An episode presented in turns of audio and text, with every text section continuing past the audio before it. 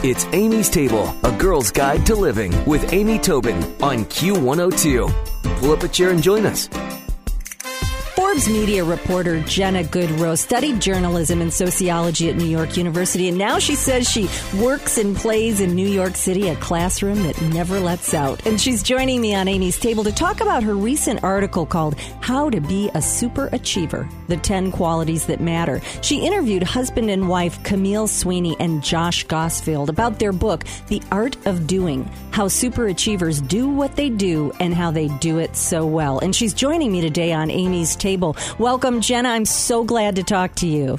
Thanks so much for having me. Well, you know, first of all, what an interesting job you have and a diverse job you have and so many experiences. So, of course, you come at this angle as well. Uh, what, what sets people apart? How do people become super achievers?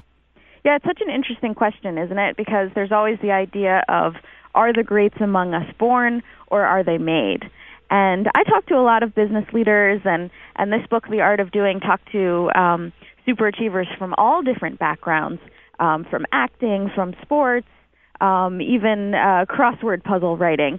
And and what they really discovered, and what I've seen in, in what a lot of I do, is that it's really not something innate in you. Um, that that it's really about the choices that you make every day, and and success really is something that that anyone can um, can find. It's it's not um, there's no success gene. You know, it's about the choices you make every day, and I think that's what's so fascinating. Well, you know, you say every day, and of course that leads me to consistent. So people are consistent in a set of behaviors. Exactly. Well, one of the things they found that I also hear quite frequently is the importance of dedication.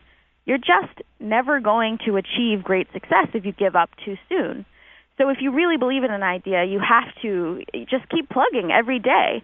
I mean, one thing that the media, including myself here at Forbes magazine, doesn't always show you is, that you know sometimes these these great business leaders or or um, actors, they're energy flags, or you know they're upset about a decision that was made on set, or you know they they doubt some of the strategic decisions that that they made, and you don't see that. But what sets them apart is that they continue and they follow through.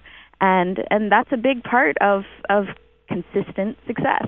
Well, you know, so many uh, famous successes have also been famous failures, and, and that sort of falls into it too, doesn't it? I mean, you know, we know Donald Trump's been up and down and up and down, and the old P.T. Barnum of the circus, of course, was was one of those people who failed so often. Who are some people right now that you consider to be huge successes that you also know have had some big failures? Uh, that's a good question. I mean, one of the things that that I see a lot is that you do have to constantly evolve. Mm-hmm. Um, you know, just because something worked once doesn't mean it's always going to work. Um, you know, one example that they used in the book was an opera star who, um, well, she became an opera star, but as a young singer, she was told um, by a voice teacher, you know, it, you're never you're never going to get hired essentially you're never going to be on the stage you just don't have a good enough voice and um what she did was she actually took a job as a janitor at an opera house because she thought, well, I at least want to be close to what my passion is. And eventually she got the opportunity to um to audition and she made it and and she, you know, eventually did exactly what she loved.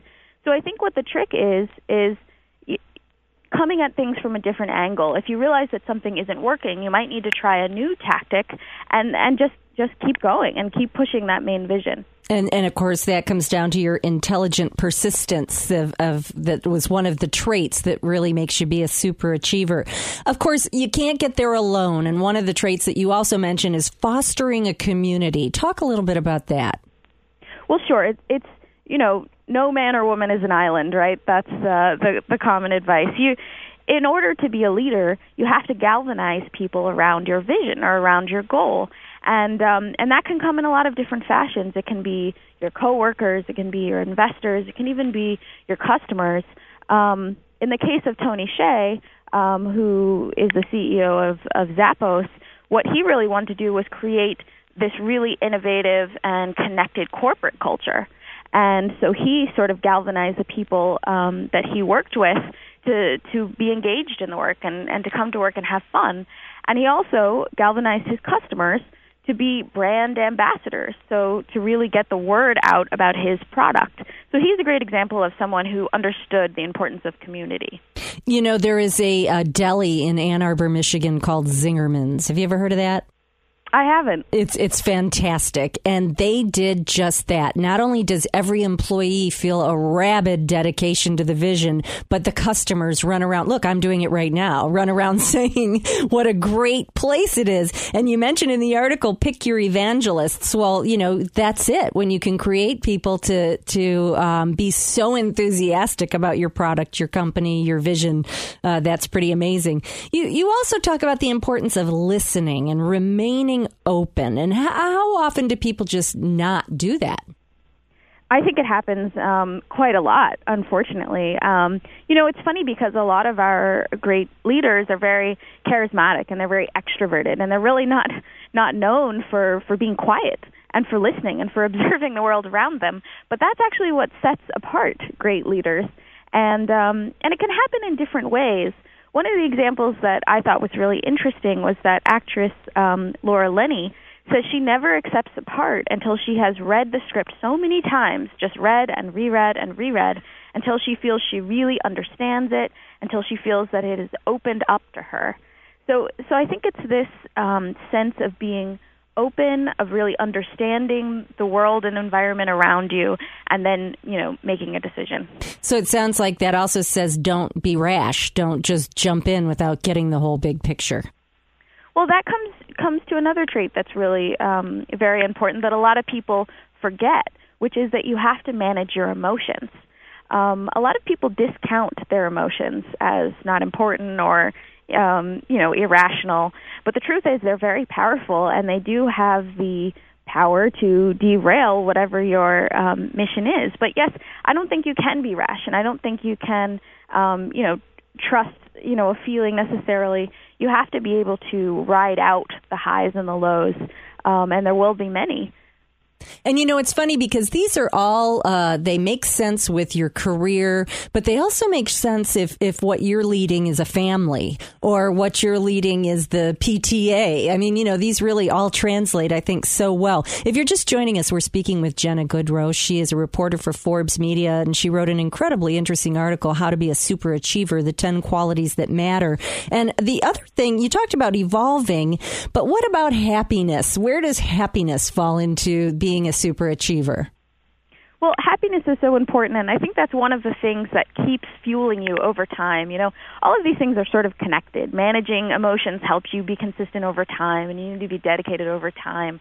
Well, happiness is another one of those things that that keeps you excited and keeps you motivated to keep to keep going forward. And I mean, one of the things that we're finding is it happiness and passion fuels your success. I mean, when you're when you're happy and passionate, you're going to do better. And when you do um, better, and when you're winning and you're successful, that in turn fuels your happiness. So it's it's sort of cyclical, and it all works together um, to to maintain your success. You know, it's funny. I have parents that did what they loved and followed their passion. And I would say that all my brothers and sisters and I do what we love and follow our passion. But do you think as a, a trend or a social awareness that this is something that's really happening now that parents are counseling their children? You know, where do you think you want to go instead of just go get a job, punch a clock, you know, do your thing? People, do you think it's really a real trend that people are following their passions? And do you think it'll have a long term impact? Absolutely. I mean, one of the things that I see in the millennial generation, um, and that's uh, approximately those in their 20s right now, is it's not that they're necessarily looking for happiness, but one thing that they do talk about is that they're looking for meaning in their work, and they're looking for um, the ability to make an impact and um, be a part of the social good.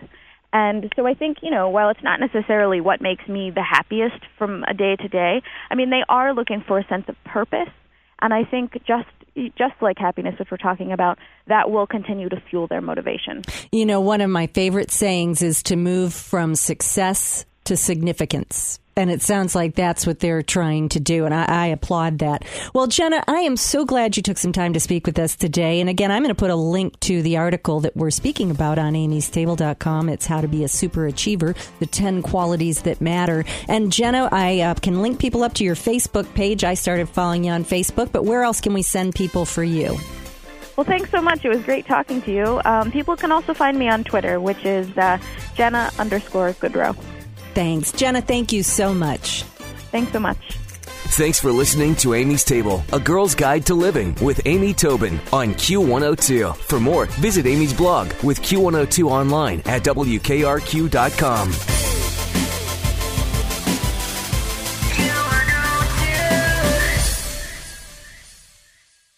The Wendy's $3 breakfast deal is here. Get a bacon or sausage, egg, and Swiss croissant plus a small seasoned potatoes. That's a better breakfast for just three bucks in three easy steps. One, wake up. Hmm. Two, get out of bed. Hmm? And three, head to Wendy's for your $3 breakfast deal. Choose wisely. Choose Wendy's $3 breakfast deal. Limited time only. Participating U.S. Wendy's during breakfast hours. Select a request $3 breakfast deal in order to obtain discount. Not valid for all card or combos orders. Price and participation may vary in Alaska and Hawaii.